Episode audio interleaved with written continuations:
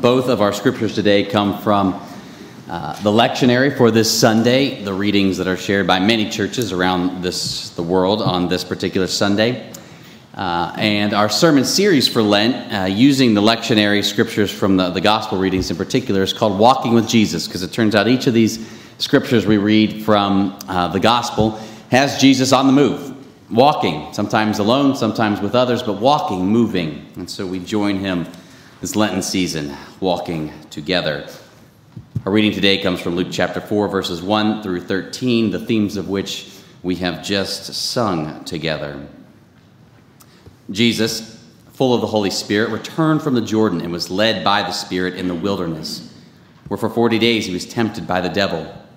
He ate nothing at all during those days, and when they were over, he was famished. The devil said to him, If you are the Son of God, command this stone to become a loaf of bread. Jesus answered him, It is written, One does not live by bread alone. Then the devil led him up and showed him in an instant all the kingdoms of the world. And the devil said to him, To you I will give their glory and all this authority, for it has been given to me, and I will give it to anyone I please.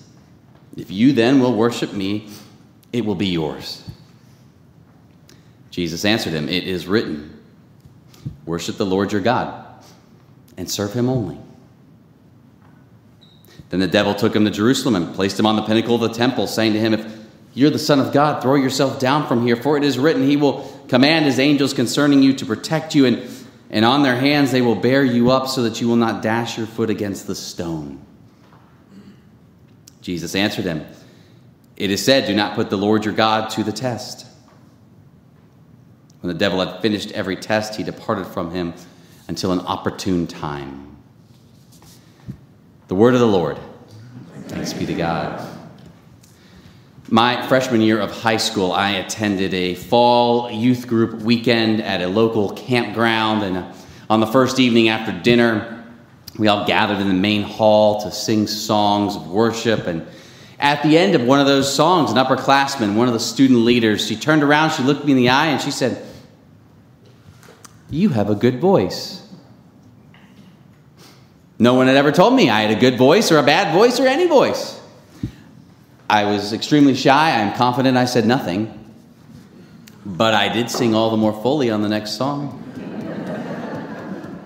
because what I heard in those words weren't just, you have a good voice, but you have a voice. You belong. Now, my faith in Jesus was still young at that point, still finding its, its legs, but that night, really, that season of life uh, was one wonderfully alive with a love for God, love for God's people and God's work in the world, and studying the Bible and learning, and all, all born of that most sacred space of simply knowing I have a voice, I belong. Where do you point to in your own lives for seasons uh, or a season where, where your faith in Jesus was particularly alive, in, invigorated? Maybe an early season, right? But, but where a, a space where your sense of, of belonging was so deep and, and so your gifts and your voice, they played forth all the more fully. Where do you point to? And do you remember any of the, the songs or hymns or scriptures or promises that were central to that season?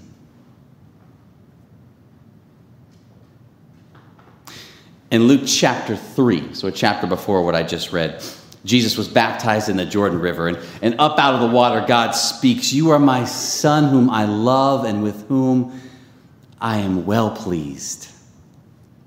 It was this joyous moment of grace, of belonging. Jesus has yet to do a thing in his ministry, and yet God is, is saying, first things first. You belong. You are loved. It is always jarring then to discover that, that we be, what begins so strong, so good, so full of grace, inevitably, unavoidably, at some point is followed by wilderness or wildernesses. Luke has arranged his material quite purposely in the gospel so that right after the baptism of Jesus in chapter 3, this moment full of grace, you are my beloved, comes chapter 4. Then Jesus left the Jordan and was led by the Spirit into the wilderness for 40 days. The Spirit who fills with this invigorating grace makes that faith come alive now, leading into the wilderness. The wilderness, many of you know, it's a, a space in the Bible that's dry and arid, doesn't have a lot of food or water, largely uninhabited. It's got the word wild at the root of wilderness because it's recognized to be a space fundamentally outside of any control of humans. And 40 days, right? In, in, in, the Bible, that's a significant number. It's a way of saying a long time. 40 days, it comes in all forms and fashions, right? And maybe seasons of relational strife, dark nights of the soul, vocational confusion, grief, congregational searching and aching, pandemics, goodness, pandemics, war. War sets off an immediate wilderness for millions. Nobody ever chooses the wilderness. Often it, it just comes for any number of reasons, or sometimes, as in our passage, the Holy Spirit leads us there. Why, God, why cannot we uh, stay on those evenings that are fo- so full of song and life and the Spirit so good and vitalizing? Why, why is it there always seems to be this move from the water to the desert, from flourishing to drought, from Luke chapter 3 to Luke chapter 4? We cannot answer that question satisfactorily in many regards, I think, this side of heaven. But if we could briefly walk these three temptations Jesus faces, I think we can see something of wilderness's purpose, perhaps even gift. The devil says to Jesus, If you're the Son of God, tell these stones to become bread. You're hungry, you have the power of God. Take control, fix the problem. And what would be so wrong with a quick fix for the hunger and the pain? A few years back, I was part of this group in Richmond, Virginia, doing this study around healthy food um, and, and, access to healthy food in, in that city. In particular, we were focused on what sometimes are called food deserts. These areas of the city that had no grocery stores for miles. If you wanted food, uh, it was, it was the convenience stores. So one day we're in one of these food desert areas, standing in front of this large urban garden. Fresh food. But it's overgrown with weeds. It's noticeably undertended. I learned that what happens is sometimes when well meaning people start to learn about this food discrepancy, they'll show up from their neighborhood over here and come to this neighborhood without the grocery store and, and they say here, here, here's a garden. We're going to build you and they build it and it's sizable and it's, and it's diverse and it's really it's quite nicely done. And then a year later the whole thing's dead unkept and nothing has changed on the food front. Actually if anything the residents that now have this garden kind of resent the people that build it why? They tried to turn a hard issue into bread. The quick fix is actually a lie. The quick fix is, is one person or group of people taking control of a hard issue and saying, uh, money, resources, done. But the real truth is, to talk about healthy food and healthy food access is really then to begin a conversation about transportation, jobs, housing, education, race, cultural differences to and around food. The way to address food is to consider all of these layers in a longer term relationship building, trust building strategy empowered by everyone in the community. That kind of work, those kind of relationships, oh, that's only fed on the nourishment of a soul sustaining bread of another kind. And so, to the quick fix lie, Jesus responds with concise clarity It is written, one does not live on bread alone, but by every word that proceeds from the mouth of God, as the full verse in Deuteronomy has it, where Jesus is quoting from. So then you heard the devil takes him to a high place and shows him all the kingdoms of the world. These you can have, all authority, all the kingdoms, they're yours if you worship me. And isn't, isn't one of the worst parts about being in any measure of wilderness the sense uh, of lack of control? I mean, what if you could just take the problem, the angst, the doubt, the relationship, the injustice, the diagnosis, the career? I mean, what if you could just bend it, straighten it, make it right? What if you could just get more control over the situation? Those of you who have raised a teenager, those of you who were once a teenager,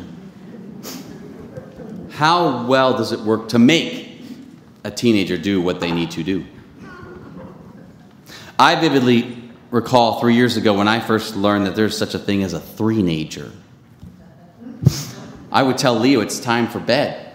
And that was the first time, that age, where, where he just outright began refusing. Now, there are options at this point, but the easiest one, quite frankly, is to walk up to him, pick him up, and say, Leo, it's time for bed, and carry him there. Well, he didn't like that. Though I could physically carry him, he quickly learned he could kick, he could hit, he could scream, and then once put into the bed, he could get right back out of the bed, and we'll start back over.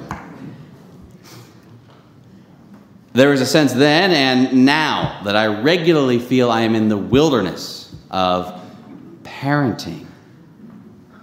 And the common denominator remains this. Every time I try and control the outcomes with things like carrying him where he needs to be, where the situation needs to go, the more he resists. And it's not only true in parenting, right? It's true in marriage, it's true in politics, it's true in church, it's true in life. The more we seek to control and engineer and tighten our will upon someone or something, the more the control is resisted. As Jesus says elsewhere, those who seek to save their life, control their life, oh, they'll lose it. Those who lose their life for my sake, they will find it. It's no wonder Jesus, in this particular moment with the devil, says again with rather concise clarity It is written, worship the Lord your God and serve him only. Worshipping and serving are fundamentally about loosening one's grip, letting oneself be led by God, putting one's life in the hands of God. Finally, the devil takes Jesus to the top of the temple in Jerusalem, very public, visible area. He says, Throw yourself down. The scriptures say the angels will take care of you, they'll catch you, you'll be fine. Henry Nouwen, he, he comments on this portion of the passage. He says, You know, the third temptation to which Jesus is exposed was the temptation to do something spectacular, something that could win him great applause, something to prove himself. Sometimes it does seem like the quickest way out of the wilderness for the church is to do a huge event. Bring in a big old speaker with, with, with, great fireworks and a band, or, or, or get the press in on this, and, and let's tell everyone how great the things are that the church is doing. Or the quickest way out of the wilderness for a marriage is, is that spectacular, over the top gift the quickest way out of our inner wilderness is just to do a great thing, a big thing, even a public thing that validates us in the eyes of others. And surely God will show up and command God's angels and bless this great thing. It is said, Do not put the Lord your God to the test. Don't think you can manipulate God to show up and carry you out of the wilderness on your own spectacular timing. The third temptation is not so different from the first in that both are kind of a, a quick fix. The third being particularly grand. The wilderness is chock full of seemingly wonderful lies. It, yet, truth be told, who among us, when walking in the wilderness and feeling the depth of that dryness and pain and hurt and confusion, who of us has not grasped for a quick, quick fix or quick escape or more control or, some kind of immediate validation if it seems like it might get us out of the wilderness or at least a reprieve? And yet, here's the strange mystery of the wilderness. Even the gift of the wilderness that Jesus reveals as he remains in it. Did you notice how he responds to each temptation? He not only responds with scripture, he responds with very specific, concise, clear verses from Deuteronomy. Deuteronomy, if you know, it's a book in the Hebrew scriptures written in a very repetitive, simple, clear form so that children could easily learn and memorize the Jewish faith. Families were commanded, Deuteronomy chapter 6, to, to talk about the Torah day and night, coming and going, uh, to, to, to, tie them on their hands and the forehead, the, the law, to, to write the law over the doorframes of their houses. Children were to be immersed in, in Deuteronomy from an early age. It was their first taste of, of, of the living faith. Eh, taste being quite literal because the common practice for Torah teaching included the father of the family giving their children a taste of honey on their lips after reading the Torah so that children would know in their very body the sweetness and goodness of God's word. When Jesus is in the wilderness, he is quoting the concise sweet tasting, simple scriptures of his youth. One shall not live on bread alone. Worship the Lord your God and serve him only. Do not put the Lord your God to the test. The thing about the wilderness is you run out of options. You hit, you hit your end as an individual or as a people as a family, as a relationship. And, and, by the grace of God, those old hymns, those old songs, those old scriptures and promises that first sweetened your heart many, many years ago when you first came to know Jesus, those are the ones that start to sing again from the soul. Because the foundation is all that's left. We once received the beautiful gift of grace earlier in life. The wilderness is showing us how to live by that grace. Those songs, those scriptures, those promises, though, now honed through the trials, they, they sing with a new depth, a new gravitas, a new quality of love. Mary Oliver, the poet, once wrote Someone I loved once gave me a box full of darkness. Took me years to understand that this too was a gift.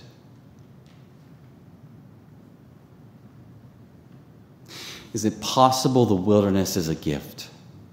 I'm not saying the wilderness is, is always right at all. In fact, some wildernesses are awful and it's, it's a pure evil that, that any would have to walk it. All I'm asking, all Mary Oliver is inviting, all Jesus is revealing is this Is it possible that it's the wilderness, the wilderness of all places, that might be the place where we taste that sweet grace again? Is it an accident that Jesus goes from the waters of baptism in Luke chapter 3 to Uh, you belong, you are beloved, to chapter 4, the wilderness.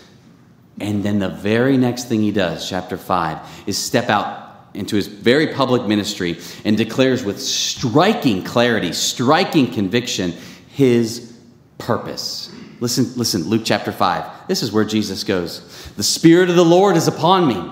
He's anointed me to proclaim good news to the poor. He sent me to proclaim freedom to the prisoners recovery of sight to the blind, to set the oppressed free, to declare the year of the Lord's favor. Goodness, out of the wilderness, he comes forth with a voice, a holy fire, of clarity and purpose that cannot be stopped. Imagine that. It's highly doubtful any of us can walk our wilderness days without succumbing at some level to the very real, tempting lies that grow there. But we can walk in confidence that Jesus has conquered the power of those lies. We can trust in the wilderness, His Spirit abides within us and sustains us more than we realize. And so I do believe we can walk with confidence that with Jesus, the wilderness season will be one wherein Jesus will yet sing those old songs through us again. Perhaps in a key and a context unimaginable to some of us right now. Because at the heart of our faith, we maintain that even in the bleakest of possible wildernesses, my God, my God, why have you forsaken me? Even there, especially there, definitely there. That is precisely the space through which a new birth beyond our imagination is already at work. Amen.